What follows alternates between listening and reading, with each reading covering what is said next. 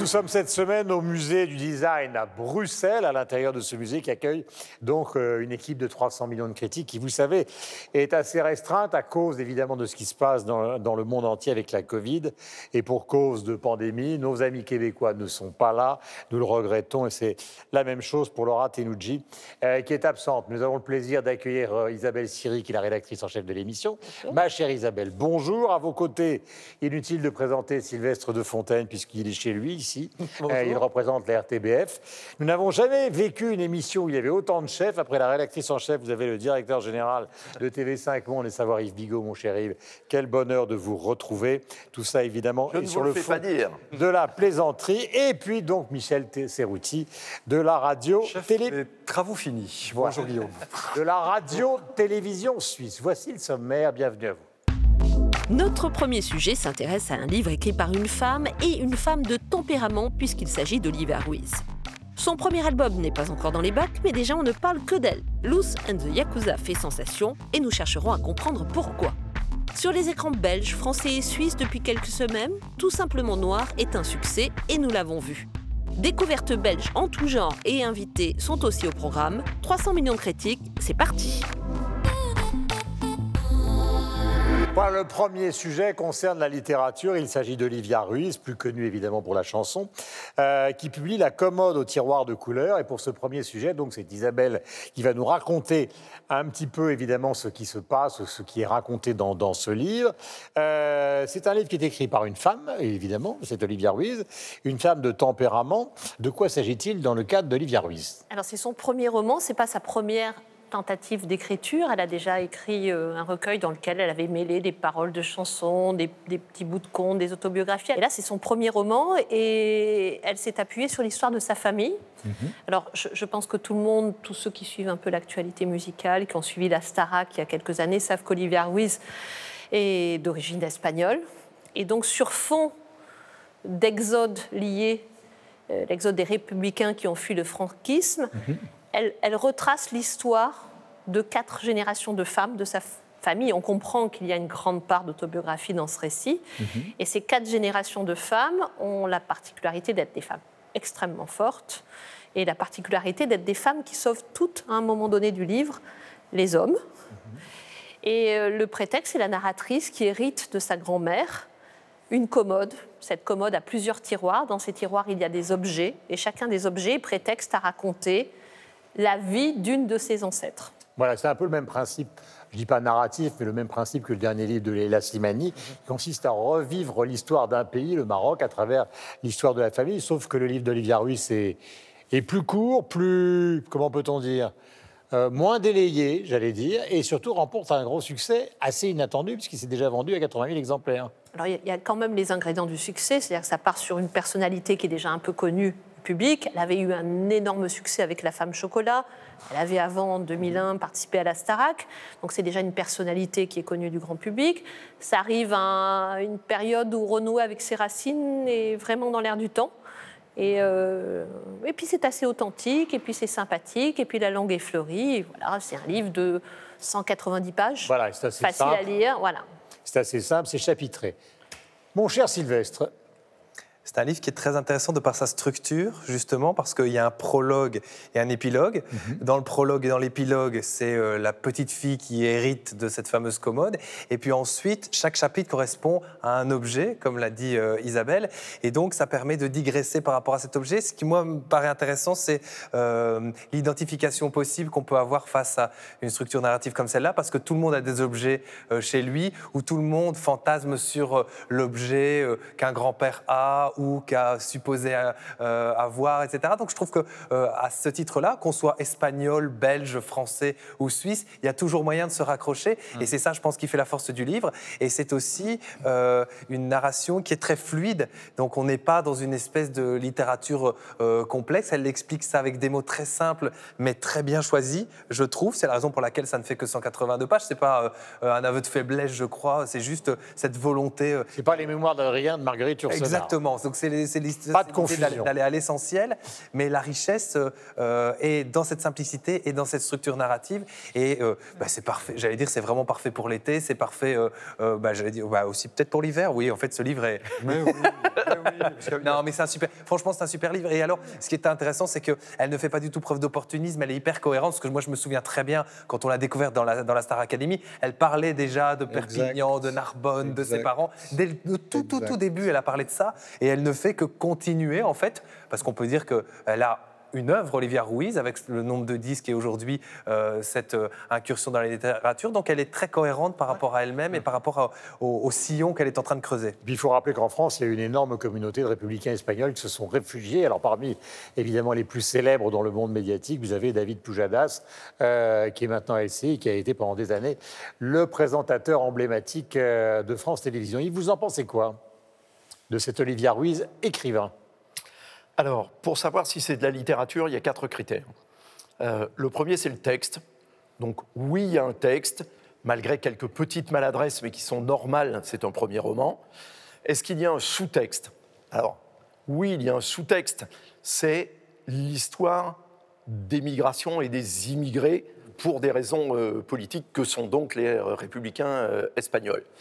Le troisième euh, niveau, c'est est-ce qu'il y a un propos Bah, Il y a un propos qui a un peu la souffrance des femmes, un peu comme euh, Isabelle l'a euh, l'a abordé. Alors à la fois la souffrance liée à l'exil, liée au statut des femmes dans la société espagnole et du sud de la France dans ces années-là, vis-à-vis de la mort d'un certain nombre de leurs euh, compagnons, hein, aux mains des, euh, franquistes aussi, la perte euh, d'un bébé également. Et le quatrième élément, c'est est-ce qu'il y a un environnement? Et là, oui, évidemment, il y a un environnement très très fort, qui est donc la période de la guerre d'Espagne, puis des conséquences de l'immigration dans le sud de la France, dans la région autour de Perpignan et Narbonne, après euh, voilà, le- le- l'exil des républicains, 400 000 hein, euh, euh, républicains Ouais, chassés, voilà, chassés d'Espagne par, euh, par le franquisme. Et c'est évidemment une page très importante de l'histoire de l'Europe, de l'histoire de l'Espagne, mais aussi de l'histoire de France. bien sûr, bien sûr. Michel, Ouais, ce qui est un petit point de vue et après on conversera. Ce qui, est, ce qui est intéressant avec ce livre, je trouve, c'est qu'il a multiples entrées. Donc chacun va pouvoir y trouver à quelque chose qui va pouvoir l'intéresser. Olivier Ruiz elle-même disait en entretien, elle disait, alors évidemment, ça parle de l'exil, on en a parlé, mais ça parle aussi formidablement de la passion amoureuse, ça parle de la reconstruction de soi, ça parle du deuil, ça parle euh, de la liberté, ça parle des liens transgénérationnels, ça parle du secret de famille. Bref, il y a toutes ces possibilités, il y a toutes ces entrées, un peu comme les différents tiroirs de cette fameuse commode dont elle parle, qui permettent d'appréhender le texte avec la sensibilité ou la curiosité ou l'envie ou l'état d'esprit du moment. Et, et en plus, euh, c'est un excellent, moi je dirais, c'est un excellent ou de l'excellente littérature populaire, et je dis ça avec admiration, sans aucune volonté de rabaisser quoi que ce soit, parce que ça se lit très vite, très bien. Euh, c'est un texte qui est, euh, qui est terrible de par ce qu'il raconte. Enfin, Zola peut presque aller se rhabiller tellement il y a de malheurs qui, euh, qui euh, se passent pendant tout le texte. Mais néanmoins, c'est jamais larmoyant. On est dans quelque chose qui est émouvant, mais c'est pas quelque chose qui nous met la déprime. Donc c'est un bouquin qui se lit, ouais, c'est un bouquin émouvant qui se lit formidablement bien et en plus qui vient d'un auteur, d'une artiste.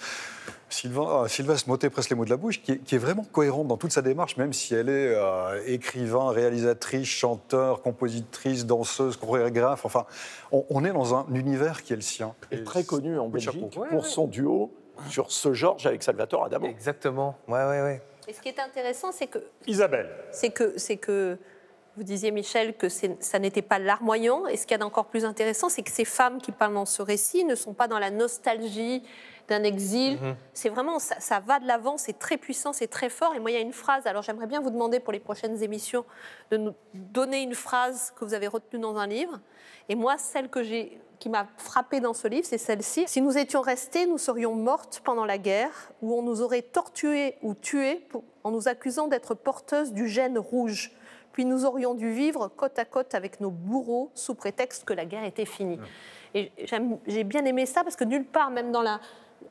il y a une fille mère, il y a la perte d'un enfant, il y a des choses très dures. Et à chaque fois, ces femmes sont, sont d'une incroyable puissance. Voilà, effectivement, dans l'univers d'Olivia Ruiz, quand on l'a découvert, personne ne pouvait envisager qu'il y avait en arrière-fond de cette personnalité un côté Guernica, alors qu'on la voyait euh, sauter sur, euh, sur la scène euh, de la Starac. Il faut dire aussi, euh, et ça, ça ne concerne pas simplement Olivia Ruiz, qu'aujourd'hui, le monde de l'édition est dans une situation qui est extrêmement difficile et qu'on connaît les chiffres. 70% des lecteurs qui restent sont des femmes. Vous prenez Delphine de Vigan, je parlais de Leila Slimani. Donc il y a énormément d'auteurs qui sont des autrices aujourd'hui et qui trouvent un succès considérable parce que la littérature, disons, masculine classique connaît beaucoup plus de difficultés commerciales que ne connaît la littérature qui est féminine sans que c'est euh, évidemment dans ma bouche et dans la vôtre un, un quelconque euh, caractère euh, discriminant. Vous vouliez ajouter quelque Oui, chose? Je voulais juste ajouter que c'était euh, effectivement un livre écrit par une femme dans lequel il y a beaucoup de femmes, mais que ce n'était pas un livre pour les femmes, c'est un livre pour tout le monde et que justement ça parle beaucoup d'hommes et, euh, et, euh, et parfois de manière, euh, de manière excessivement intéressante. Donc c'est pas un livre qui est uniquement réservé aux femmes. J'ai pas dit que c'était. Non, non, mais je le dis, non, mais on ne sait Le jamais. lectorat fait. aujourd'hui, Mais c'est un- un secteur qui est en crise est devenu. Parce que je me suis même posé la question en l'ayant en main. Je me suis dit, est-ce que c'est un livre pour moi ça? Ah euh, oui. Non, non, oui, mais- oui, oui, oui, Et vous avez découvert la femme qui est en vous. C'est- Voilà, exactement. Bah, écoutez, C'est là où je voulais en c'est- venir. hein. C'est une chose. Mais c'est un livre extrêmement féminin, Tout à fait. toutefois. Absolument. Alors deuxième. Après, non, à préciser quand même, on- euh, juste encore deux petites choses encore en sur prie. Oliva Ruiz. À préciser quand même que même si certains de nos confrères dans la presse écrite disent qu'une écrivaine est née, qu'elle a une grande carrière, elle ne va pas pour autant, Olivia Ruiz, cesser de monter sur scène et d'être euh, danseuse, puisqu'elle a aussi rajouté dans ses spectacles de la danse, d'être chanteuse. Et d'ailleurs, elle va remonter. Alors pour pour cause de pandémie, la pandémie et le confinement ont décalé une série de spectacles euh, qui portent pour titre Bouche cousue, qu'elle donne actuellement, mais ça va se jouer à Paris et ensuite elle va tourner avec. Et euh, donc elle va continuer conjointement. Elle dit, elle, elle dit aussi dans les interviews son envie d'écrire euh, encore et de nouveau, parce que l'expérience lui a plu. Et puis comme notre amie Laura n'est pas là, j'ai été un peu voir sur les, les réseaux sociaux ce qu'on disait de Laura, de, pardon, d'Olivia Ruiz. Que dit-on de Laura sur les Bah, réseaux sociaux Beaucoup de bien. Reviens. Beaucoup de bien, reviens, oui. Et euh, Olivia Ruiz a un- une, une fanbase, comme ça vous dites? Une fanbase en bon français. et, et voilà. Euh, et euh, donc, qui sont très, très, très ouverts à sa carrière d'écrivaine. Donc, déjà, tous les gens qui la suivaient euh, discographiquement euh, la suivent également euh, en tant qu'écrivaine. Voilà donc euh, pour ce livre dont on va rappeler le titre. Donc euh, Isabelle, vous pouvez le redonner, ce titre? Oui, alors c'est La commode au tiroir de couleur, c'est chez Lattès. Et euh, voilà. J'aimerais bien, j'aimerais bien savoir, euh, vous allez l'offrir, euh, ce livre Est-ce que c'est un livre que vous Ah offririez oui, volontiers. Oui, Alors, tout- à fait. ouais, ouais. Oui. Oui, oui, et, et notamment, enfin, moi, voilà, j'ai deux filles, je leur ferais très volontiers lire ce bouquin. Ouais. Donc une connotation féminine quand même Je ne sais pas. Ouais. À offrir à qui? Ah, mais ne soyez pas timide, là tout d'un coup on a l'impression que. C'est pas la. Non, mais pas je, je pourrais Il n'a l'offrir. jamais offert rien à personne, Nico, on le connaît. Il y a plein d'autres livres que j'offrirai avant, quand même. Voilà. D'accord. Alors, nous allons enchaîner avec Loose and the Yakuza, la nouvelle sensation belge. Son premier album n'est pas encore dans les bacs, mais déjà on ne parle que d'elle, bien au-delà des frontières belges, et on est ravi d'en parler ici dans ce magnifique musée du design, avec ses deux premiers simples qui s'appellent Dilemme et Tout est gore. La belgo-congolaise qui s'appelle Marie-Pierra Kakoma, alias Loose donc, and the Yakuza, fait sensation, et vous allez comprendre pourquoi en regardant cet extrait d'un de ses clips. Bienvenue à vous tous encore dans cette émission. Regarde. Je vivrais seul loin des problèmes et des dilemmes. Na, na, na, na. Si je pouvais, je vivrais seul loin de mes chaînes et des gens que j'aime. Na, na, na, na. Si je pouvais, je vivrais seul loin des problèmes et des dilemmes. Na, na, na, na, na. Si je pouvais, je vivrais seul loin de mes chaînes et des gens que j'aime. Na, na, na, na. Si jamais je freine et que je ne fais plus de scène, laissez-moi à l'arrière pour qu'à la source je me baigne. Ma blessure saigne et le sang monte à la tête. Je reste la même et ce quoi qu'il advienne. Au plus j'ai la haine, plus ils me font de la peine.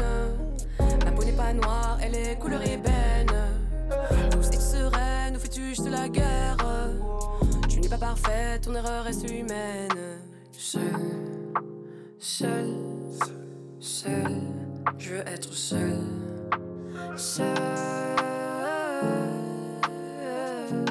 Voilà, je vais éviter de danser, ce serait une catastrophe épouvantable. Euh, mon cher Sylvestre, expliquez-nous de quoi il retourne. Alors, elle a 24 ans, Marie, euh, Loose and the Yakuza, euh, ça veut dire euh, loose, ça veut dire soul, donc âme en anglais, donc c'est un, anagramme. Pourquoi et de Yakuza? C'est parce qu'elle est excessivement versée dans la culture japonaise. Elle a un parcours excessivement intéressant. Elle est née au Congo, elle est venue en Belgique, elle est repartie au Rwanda, elle a des parents qui sont médecins, elle a été SDF dans les rues de Bruxelles. Elle n'a que 24 ans, je le répète. Elle a, elle a été en internat euh, en Wallonie. Euh, elle a euh, été découverte euh, via une station de radio chez nous qui s'appelle Pure, une station de la RTBF. Et elle est déjà partie. Ça veut dire que si on veut l'avoir en interview en Belgique, c'est déjà excessivement compliqué. Elle a à peine sorti son album. Elle n'a d'ailleurs pas sorti, il a été reporté, qui s'appelle Gore. Elle a cette, cette capacité qu'ont aujourd'hui les artistes à synthétiser euh, parfois des, des, des, des origines et de synthétiser euh, des éléments culturels presque antinomiques. Elle se définit d'ailleurs elle-même comme une synthèse entre Kairis et Dalida. Donc c'est dire à quel point... euh, ah, ah oui, bah on est... euh, Choc des cultures. Ouais, C'est le choc des cultures. Euh, et donc, elle, euh, elle est en train d'exploser, tout simplement. Euh, on ne sait pas de quoi l'avenir sera fait, mais elle marche sur les traces de gens comme Stromae. On en a, on en a beaucoup, hein, comme ça en Belgique maintenant. Euh, on a Balogi, euh, euh, on a euh, beaucoup, beaucoup d'artistes euh, Il y a qui eu sont une issus sorte, de voilà, il y a euh, une sorte de libération ici, Ouais. considérable. Exactement. Donc Après la génération Arnaud et les autres, euh, etc. rwandaises. Donc il y a vraiment ce- ce- ce- ce- cette explosion, vraiment ce bouillonnement culturel et cette synthèse entre, entre ces deux mondes, voire ces trois mondes en l'occurrence euh, en ce qui concerne News and the Yakuza. Voilà, mon cher Yves, comment peut-on justement alors, se revendiquer d'un mélange entre la soul et Dalida? On peut le faire, on peut le dire. Encore faut-il y arriver. On peut toujours. Alors Dalida, euh, avant que Sylvestre ne le mentionne, je- ça ne m'avait pas effleuré. Et d'ailleurs, je pense que c'est une bonne chose pour euh, Luce, pour les Yakuza, je ne sais pas, mais euh, en tous les cas pour elle, je pense que c'est une bonne chose. Les Yakuza étant les mafieux japonais. Oui, bien sûr, oui. Exactement. Moi, comme ça, pour trouver une vague analogie, je trouve que sa grande liberté vocale et sa capacité euh, justement d'aborder différents euh, styles, et avec un côté un peu dans ses mélodies euh, ritournelles, hein, quelque chose d'un peu euh, enfantin, qui est un truc assez féminin hein, depuis euh, Johnny Mitchell, c'est elle fait un peu penser à Aya Nakamura euh, dans un autre genre. Oh, Mais ce qui fait sa, ce qui fait sa force, ben, c'est évidemment les racines que vous avez euh, évoquées, euh, Sylvestre. C'est la tradition formidable de euh, la musique congolaise. Alors, en l'occurrence, pas tant la rumba lingala de Kinshasa qu'une la tradition swahili, puisqu'elle est de Lumumbashi, donc complètement au sud du Congo. C'est l'autre capitale hein, euh, euh, culturelle, en tous les cas, et économique euh, du Congo. Et puis, le lien avec le Rwanda, puisque sa maman, elle est euh, rwandaise, et on sait combien le Rwanda a fourni euh, de stars de la musique. hein. C'est un peu de la ritournelle explosive, hein, parce que vous dites de la ritournelle, Oui. mais, Non, c'est mais justement ce qui fait le charme.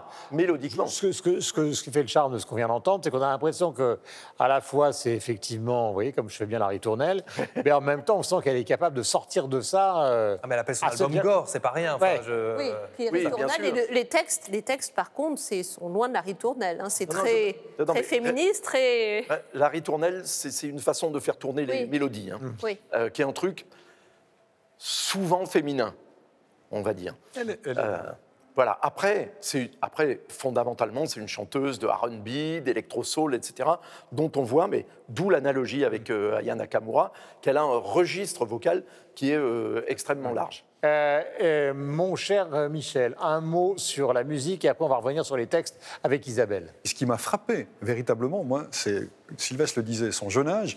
Parce que alors, pour faire un mauvais jeu de mots, une analogie avec euh, son, son nom, euh, Loose Soul, moi j'avais l'impression d'avoir affaire, et surtout en écoutant l'interview en plus de la musique, c'était d'avoir affaire à ce qu'on dit en anglais un old soul, c'est-à-dire une, une vieille âme. C'est-à-dire comme si quelqu'un était réincarné avec toute l'expérience de quelqu'un d'autre. Il y a une sorte de, je, je sais pas, il y a quelque chose qui dépasse la musique dans, dans ce qu'elle fait, qui va plus loin dans son engagement de, de- de féministe, hein, Oui. ou même euh, Moi, solo Luce, sur- même en, en- en termes, parce qu'on parlait tout à l'heure d'Olivia Ruiz, presque à l'hispanique, Lumière. Elle, c'est une, une jeune femme extrêmement lumineuse, d'une beauté incroyable. Elle est d'ailleurs mannequin également aussi. Moi, ce qui m'a étonnée, c'est- c'est- c'est- par rapport à son jeune âge, c'est justement le, les textes qui n'ont rien à voir avec ceux de Ayana Nakamura Non, ou rien à voir, d'autres, rien voilà, du tout. qui sont qui sont vraiment féministes, revendicateurs. Euh, qui est parfois un peu revanchards même. euh, Complètement, mais voilà. elle, veut, elle veut, euh, dans les interviews, elle le répète, elle veut absolument que euh, la femme noire, elle donnait le, le modèle de la femme noire euh, intelligente, qui avance, etc. Enfin, voilà, elle est vraiment dans, dans, dans, ce, dans cette approche-là. Elle a organisé, ou co-organisé une manifestation à Bruxelles dans le cadre de Black Lives Matter. Donc, il y a vraiment tout, tout ce background-là. Ça lui a d'ailleurs porté un certain nombre de, de préjudices parce que, voilà, elle s'est exposée sur les réseaux sociaux.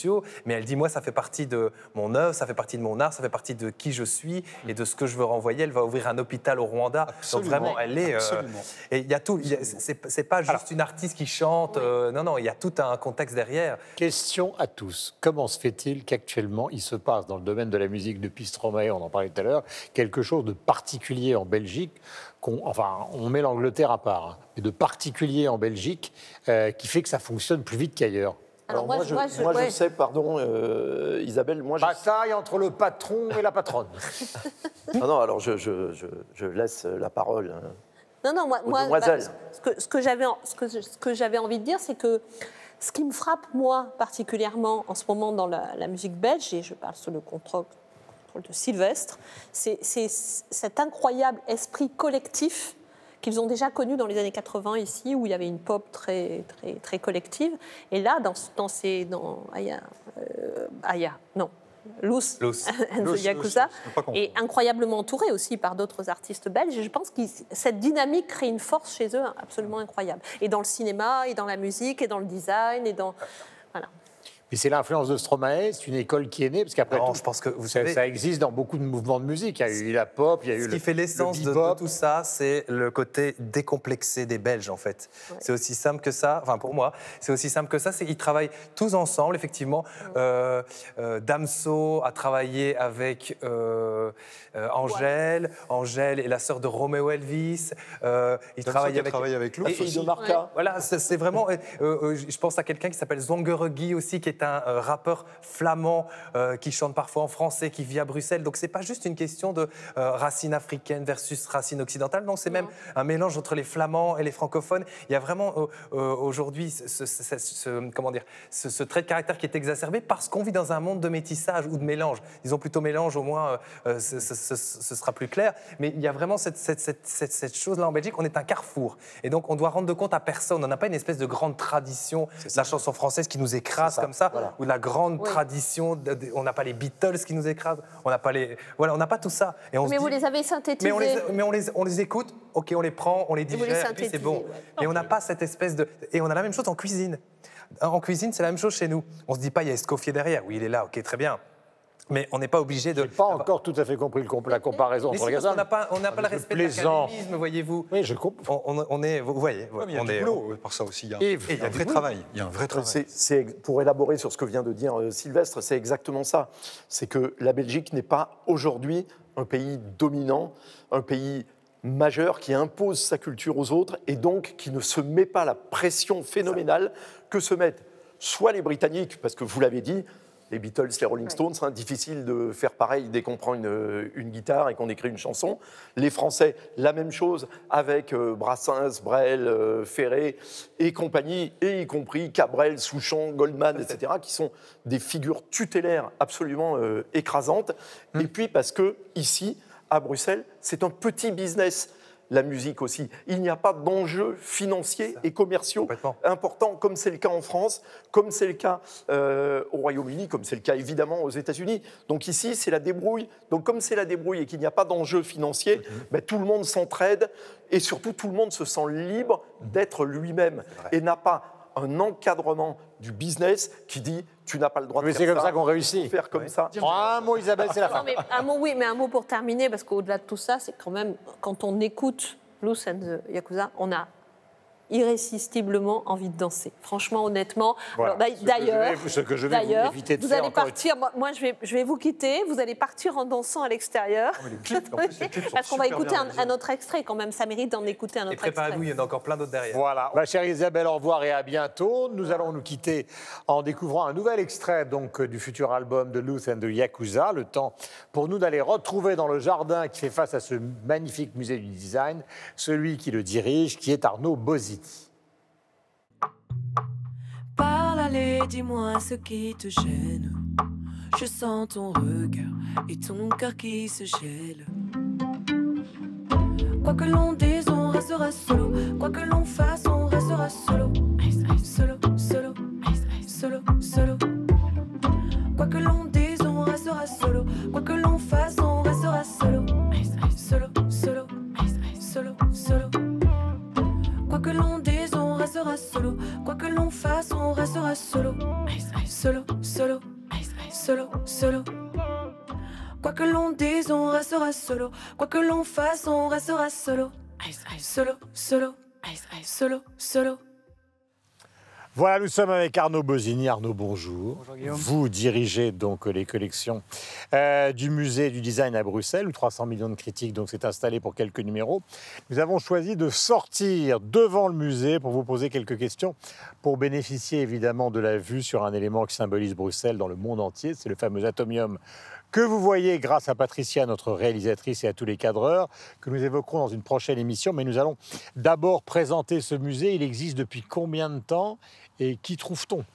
Donc, le musée de design de Bruxelles, euh, le, le ADAM est né en décembre 2015 et d'ailleurs c'est une initiative de l'Atomium. C'est vraiment un projet porté par, euh, par l'Atomium qui à un moment donné décide de racheter une collection privée qui est disponible sur, euh, sur le marché du bruxellois et d'en faire euh, la base euh, de, ce, de ce qui deviendra progressivement le musée de design de Bruxelles qui a cette spécificité, c'est de s'intéresser en tout cas pour ses collections permanentes à l'impact des plastiques dans le design. Et on sait combien il est important. Depuis les années 50, depuis la fin de la Seconde Guerre mondiale, la reconstruction et ces Golden 60s qui investissent les plastiques jusqu'à aujourd'hui. Alors le bâtiment existait ou il a été construit pour ça? Non, le bâtiment existait. D'ailleurs, le bâtiment, c'est 220 000 m2. C'est un trademark. Gigantesque. C'est un bâtiment construit dans les années 70, au moment où d'ailleurs on détruit euh, un autre euh, pavillon assez symbolique de l'exposition 58. L'Atomium, lui, euh, su- survivra et sera même rénové en, en 2006. Mais sur ce site, ici, à Sévère, et là, ce bâtiment accueillait d'autres pavillons de l'exposition 58 qui sont détruits pour construire ce grand euh, mall. Euh, c'est euh, un bâtiment qui accueille des grossistes et dans lequel le, musée, le musée de design de Bruxelles, s'est progressivement installé. Il occupe aujourd'hui près de 6000 m2. Donc vous avez à la fois un fonds et des expositions. Question Sylvestre Alors, comme vous l'avez dit, Arnaud, euh, cette collection euh, qui, qui est à la base, euh, que vous avez rachetée, qui est à la base du musée, s'appelait le Plasticarium. Ouais. Euh, moi, je me posais la question de savoir, dans un monde où on est dans une transition écologique, où il y a des lois d'économie circulaire en France, euh, où on veut de moins en moins de plastique parce que c'est difficilement recyclable, comment vous vous inscrivez justement dans la modernité? Nous, on s'inscrit dans la modernité et à travers euh, cette collection qui est dans un musée une réflexion sur un moment de l'histoire de l'art, un moment de l'histoire de la création, un moment de l'histoire du design, où au lendemain de la Seconde Guerre mondiale, comme je viens de le dire, euh, il y a un investissement énorme dans les plastiques. On croit vraiment qu'on va résoudre la, la question de la production. Et évidemment, on, fait, euh, on, met, on met de côté toute une série de problèmes sur lesquels on, on va revenir dans un, dans un instant, mais il y a une espèce de créativité débor- débordante à ce moment-là autour des plastiques. Les avec- chaises, les télévisions, la Voilà. télévision de Roger Talon, etc. etc. on pense que tout sera euh, fait de la chaise à la télévision, au téléphone et tout ça en plastique et avec une espèce de, pas, pas du tout une espèce, avec euh, une vraie pensée autour du, du consumérisme et du surconsumérisme où les objets, pour la première fois dans l'histoire des objets, ne sont plus faits pour être transmis de génération en génération, mais de devenir obsolètes rapidement, de pouvoir euh, suivre les modes et la mode c'est ce qui se démode et, euh, et voilà. Et c'est vrai après euh, que une fois sorti progressivement euh, de ces années 50 et de ces années 60,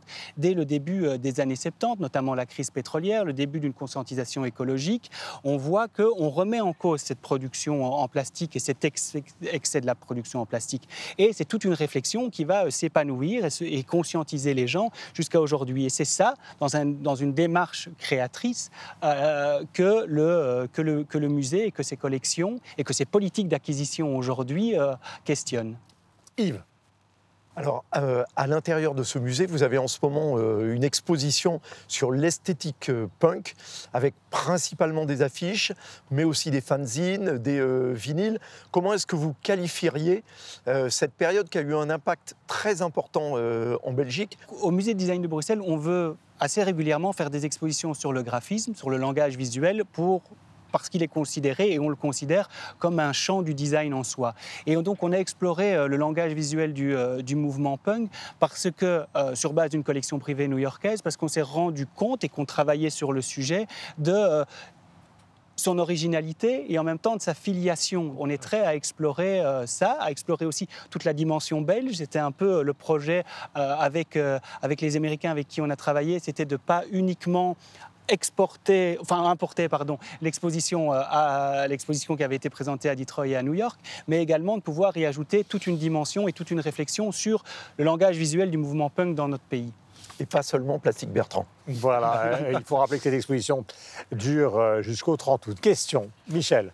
D'une manière générale, à, à propos des, des objets de design, se pose toujours la question de savoir finalement pourquoi on les muséographie, pourquoi ils ont dans un musée, parce qu'en général un musée, eh bien, il est réservé à des objets qui sont des créations uniques. Le design, par définition, c'est des objets plutôt de production industrielle. Qu'est-ce qui fait que soudain un objet de production industrielle euh, obtient un, intérêt qui le fait entrer dans un musée? Donc l'idée, c'est de dire, donc d'une part, s'il est vrai et clair, et le musée en offre, euh, enfin, fait la part belle à ce design industriel de toute évidence, notamment avec la collection euh, de design plastique. Euh, il y a aussi un, design qu'on appelle aujourd'hui le collectible design, qui, est plus, qui sont plutôt de l'ordre de la pièce unique ou de la production en petite série ou d'un artisanat au sens, au sens contemporain euh, du terme.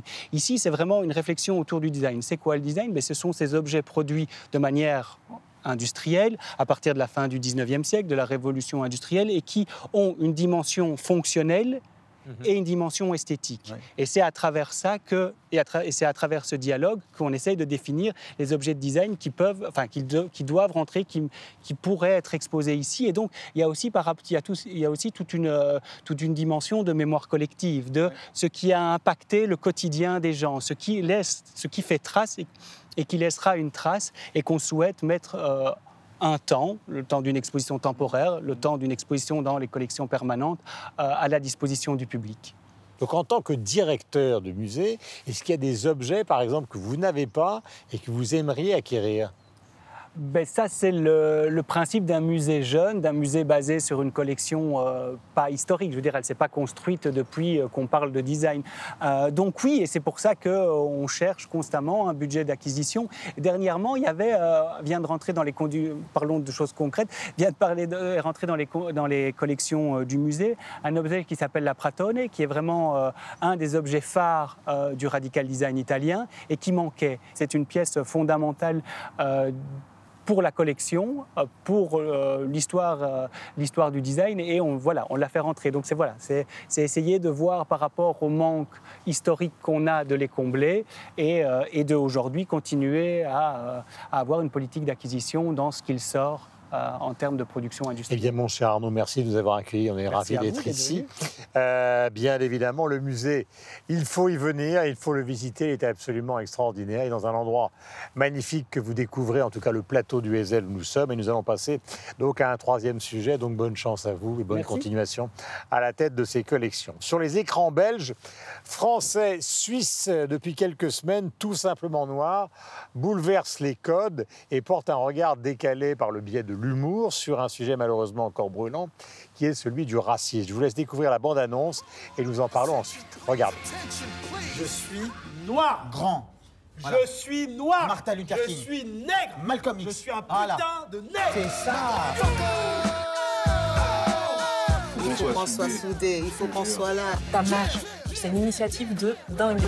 Les blancs sont interdits à ta marche. Ils sont pas interdits. ils sont pas, interdit, ils sont mais c'est pas conseillé. C'est qu'ils C'est sont pas- ils ils sont pas va invités. se faire frapper. Ouais. Non, ils sont Ils pas, vont ils pas vont du tout. mais il y aura pas une bonne ambiance. quoi. Voilà. Je vais faire une marche, moi, de mon côté, avec les Indiens. Soirée On entre va vous niquer votre marche de Renault. Et c'est hyper excluant.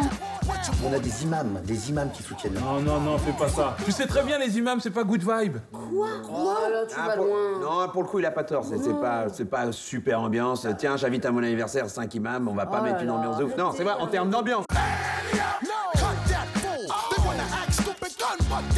C'est pas un noir, ça. Je vous demande l'Afrique, vous me ramenez Montreuil. Ces danses que tu fais avec tes fesses, tes grosses fesses, c'est un peu, un peu cliché, non Ferme ta bouche là. Avec tes dents qui sortent là, t'arrives même pas à les rentrer. Travaille, mets un peu de conscience, mets un peu de fond, mets un peu de maturité. C'est tout. Ah, ça va. C'est pas le rappeur préféré des collégiens qui va me donner des, des leçons de rap. Tu fais des films de vendus, des films de bounty, voilà. Et c'est dit là T'as tort ou t'es pas peur Enlève ta main, enlève ta main, enlève ta main. Enlève ta main. J'ai dit une connerie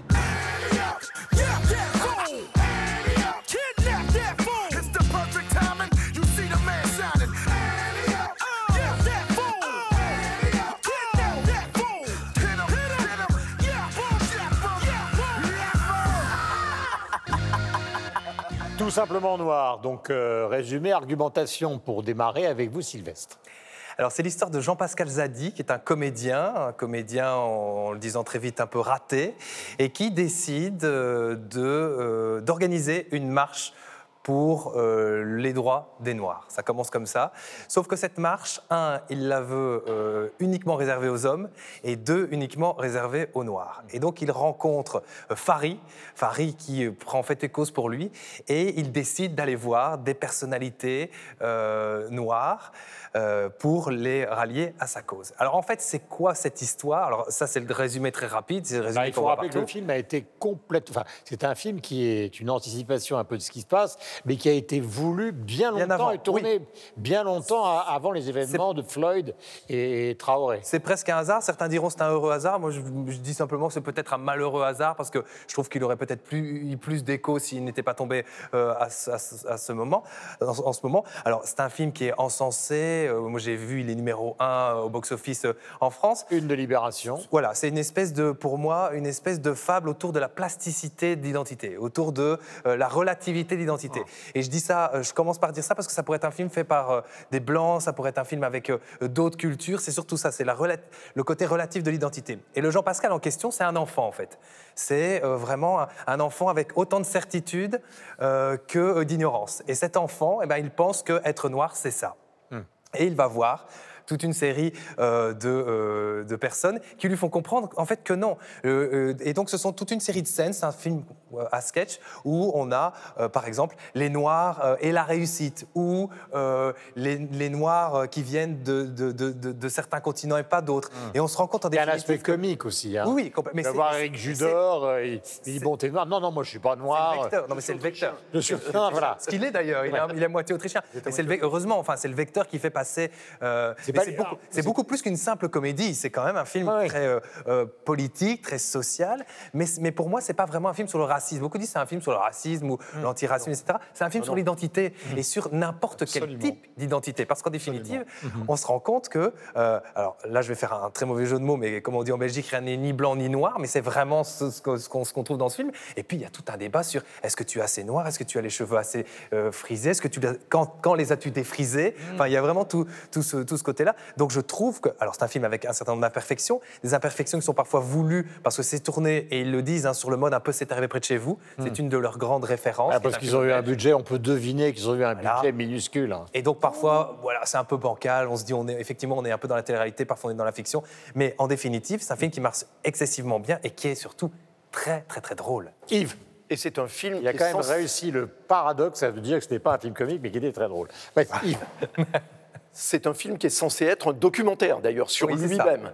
Déjà, ça explique le mode d'expression. Il faut rajouter qu'il y a un casting de dingue, hein, Hum. euh, de Claudia Tagbo euh, à euh, Joe. Star, en passant par toutes les vedettes euh, noires à peu près de, de- de Paris hein, et, et de cette communauté. Mais c'est justement un film qui expose toutes les problématiques du moment. hein, identitaire et qui montre évidemment en fait qu'il y a quasi autant d'identités noires, non pas qu'il y a de noirs, mais en tous les cas qu'il y a d'origines différentes et on est très au-delà.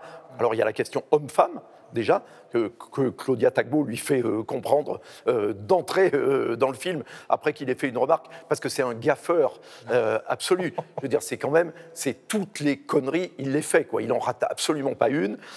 Il a un côté... C'est le peu- révélateur, justement. il- non, mais il a un côté Larry David, hein, pour ceux qui connaissent ce comédien américain. C'est-à-dire que toutes les gaffes, il les fait. Chaque fois qu'il ne faut pas dire quelque chose, vous êtes tranquille, il va le faire. Il fait toutes les erreurs. Et en même temps, ça démonte euh, tout le communautarisme, euh, justement. Ah oui, parce que ce sont des gens qui font, expriment leur perception d'eux-mêmes plus qu'une perception d'un groupe collectif. Non, Même s'ils se définissent ou si le film tourne autour de la question noire, en fait, les uns après les autres, on les découvre. C'est une perception d'eux-mêmes qu'ils expriment. Et c'est ce qui fait la vérité du film. C'est pas du tout Ouais. un film militant, enfin, au sens basique du terme. Alors, ça n'est pas un film militant, mais c'est un film extrêmement salutaire et nécessaire, et particulièrement aujourd'hui où on essentialise quand même à peu près partout, et notamment sur d'autres plateaux de télévision, des questions qui sont extrêmement euh, complexes. Et avoir une vision en pensant, c'est la même chose que ce que nous savons, nous qui avons autant de téléspectateurs qui nous regardent en Afrique euh, toutes les semaines et qui regardent TV5 Monde euh, tous les jours. On sait bien, l'Afrique, c'est 63 pays, et des pays qui eux-mêmes ont des différences, ont des, des, vue différences. différents absolument immense, ben, c'est la même chose que de penser que ah ben, les Noirs, Hmm. ça serait une entité où tout le monde a la même sensibilité, où tout le monde euh, pense pareil, etc. Alors que bien évidemment, ben, il y a autant de différences entre les Noirs qu'il y a entre les Blancs ou entre les Asiatiques, Hmm. parce que ce sont des êtres humains et qu'il y a des différences entre les êtres humains en fonction à la fois de leur famille, Mhm. de leur culture et puis de leur vécu, où ils le sont, puisque là, en l'occurrence, Hmm. on les retrouve, ceux qui sont dans le film, en tous les cas, sont tous à Paris ou dans la région parisienne. Donc ils ont l'expérience commune, soit d'être nés à Paris et d'être là depuis deux ou trois générations, soit de venir, euh, d'arriver en France, ce qui déjà crée un décalage, ne serait-ce que de vécu. Euh, Jean-Pascal Zadi vit avec une blanche, donc c'est pas du tout un film communautariste dans, son essence. Perception que vous avez, Michel Non, ça démonte au contraire justement le, le communautarisme. C'est un film voilà, qui, a, qui a du succès aussi en Suisse, qui a été très bien accueilli en Suisse, comme dans la majeure partie des pays euh, francophones, ou la totalité des pays francophones euh, où il est sorti jusqu'à présent. Ouais, c'est, pour prendre un exemple plus francophone, c'est une sorte de Candide de Voltaire, c'est-à-dire qu'il va mettre les pieds dans le plein, et en mettant chaque fois les pieds dans le plein, c'est le révélateur finalement de ce qu'on essaye de cacher, ou de ce qu'on a un petit peu mis... On n'a pas mentionné justement aussi une référence. Il y a un, il y a un côté euh, Forrest Gump hein, euh, aussi. Parce qu'il se retrouve toujours dans des milieux où il ne devrait pas être. Il y a une scène d'ailleurs amusante où ils vont chez Dieudonné. Et il fait ah, Non, non, on s'est trompé, c'est Dieudonné. oui. Alors qu'il croyait aller chez euh, Michel Obama ou. C'était ça, absolument. Michel. Non, ce, qui est, ce qui est- ce qui est intéressant avec le film. Pardon, Angela Davis. Angela Davis, pas Michelle Obama, Angela Davis. Oui, parce qu'il pense qu'il a reçu un courriel mais qui n'est pas signé, mais il imagine qu'éventuellement ça pourrait être elle. Enfin, c'est un plan foireux, donc bref. Et, euh, et ce qui est intéressant avec le film, c'est ça, c'est que finalement, ça nous met le doigt sur le fait que l'identité, il y a une identité évidemment, euh, c'est pas le, demi-ethnologue ou, euh, ou que je suis qui va vous dire le contraire, il y a évidemment une identité culturelle qui est à, à laquelle on appartient en tant que groupe, mais au-delà de ça, chacun a une identité propre et ces identités sont multiples et ça veut nous faire, nous téléspectateurs, ou ceux qui n'en auraient pas conscience, ça veut nous amener à regarder chacun comme étant une personne et une seule d'abord, plutôt qu'étant, comme le disait Yves, une sorte de, de représentant d'un groupe social, culturel fantasmé. Ça nous rappelle que voilà, on existe dans le regard des autres, c'est-à-dire qu'on se définit par rapport au regard qu'on reçoit, mais aussi, peut-être selon le film parle un peu moins, c'est-à-dire qu'on se définit aussi par le regard qu'on qu'on a sur les autres. Et ce qui est un problème souvent aussi pour les personnes qui sont racistes ou les personnes qui ont envie de voir des communautés d'une certaine manière, parce que du coup, ça leur ça les permet de se définir soi-même. On, on les voit comme étant euh, des personnes X ou affublées euh, des stéréotypes X ou Y, parce que du coup, ça nous permet, nous, en les regardant, de nous dire, nous, on n'est pas comme eux, on est différents, on, on est mieux ou autre. Et puis, dans l'autre sens, c'est ce que démontre le film, c'est qu'il faut se libérer aussi du regard que les autres nous portent, parce que eh bien, on est autre chose que simplement un seul groupe auquel on appartient. C'est un film qui est très malin, qui est extrêmement drôle, mais qui soulève des, des- des questions au niveau de l'identité, du communautarisme qui sont extrêmement importantes. C'est très bien fait. Et puis il y a une chose qui est intéressante aussi, pardonne-moi, et après tu vas reprendre, mon cher Yves. Puisque vous êtes directeur, il est normal que vous repreniez, voire que vous concluiez, voire que vous passiez le balai un peu partout. Parce que maintenant, c'est le directeur, le directeur nouvelle génération. Il faut dire qu'il a à la fois une tronche, lui. Euh, Ah, c'est oui. pas désagréable de dire ça, parce que ça fait partie de quelque chose qui, même, je dirais, appartient au cinéma français. Il a une tronche, il a une gouaille. euh, et, et- et- et malgré la faiblesse des moyens, c'est-à-dire qu'on voit que c'est vraiment limite, mais ça tombe quand même tout le temps juste. C'est ça qui est quand même euh, assez réussi. Yves, vous vouliez dire quelque chose? C'est vrai. Alors, ce que, ce que je voulais ajouter à, à ce que vient de dire euh, Michel, qui est euh, très juste, c'est que. Merci. Il n'y a pas que les racistes qui se trompent sur cette question. Les bien-pensants aussi. et, et- et ceux qui sont euh, les universalistes, etc., et le film le démontre bien, c'est très intéressant, se trompent aussi en voulant faire de, euh, voilà, des Noirs ou des euh, Africains une entité alors qu'ils sont d'une diversité absolument euh, phénoménale. Autant, je dirais que les Européens qui avons tellement de nations, tellement de langues différentes, tellement de religions différentes, mais c'est la même chose pour les Africains. Alors si en plus vous ajoutez les Africains de Paris, euh, les Bien sûr. Antillais qui euh, reviennent à Paris, etc., vous imaginez que la diversité est absolument euh, immense et surtout que vouloir parler à leur place et systématiquement dire une ânerie, qu'on soit bien ou mal intentionné. Je pense que ce film va avoir pour le cinéma euh, français le même effet que Black Panther euh, aux États-Unis. C'est-à-dire que ça ouvre un marché que jusqu'à présent, les euh, producteurs français ne voyaient pas ou n'avaient pas le courage de vouloir voir. C'est c'est que ça ouvre un champ absolument euh, phénoménal. Voilà, un succès commercial, donc, euh, qui de ce point de vue-là est incontestable pour un film donc, euh, qui est signé Jean-Pascal Zedi. Euh, vous vouliez rajouter un dernier mot?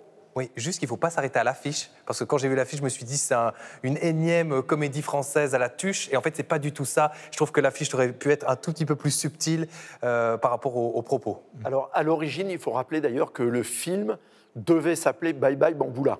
Absolument, oui. Mais, mais qui n'a pas passé le cap de je ne sais plus qui a refusé ce. ce- ce- c'est parce que c'est pas politiquement euh, correct, en fait. effectivement. Et que tout simplement noir est un bon titre en creux, puisque justement, ça exprime l'inverse.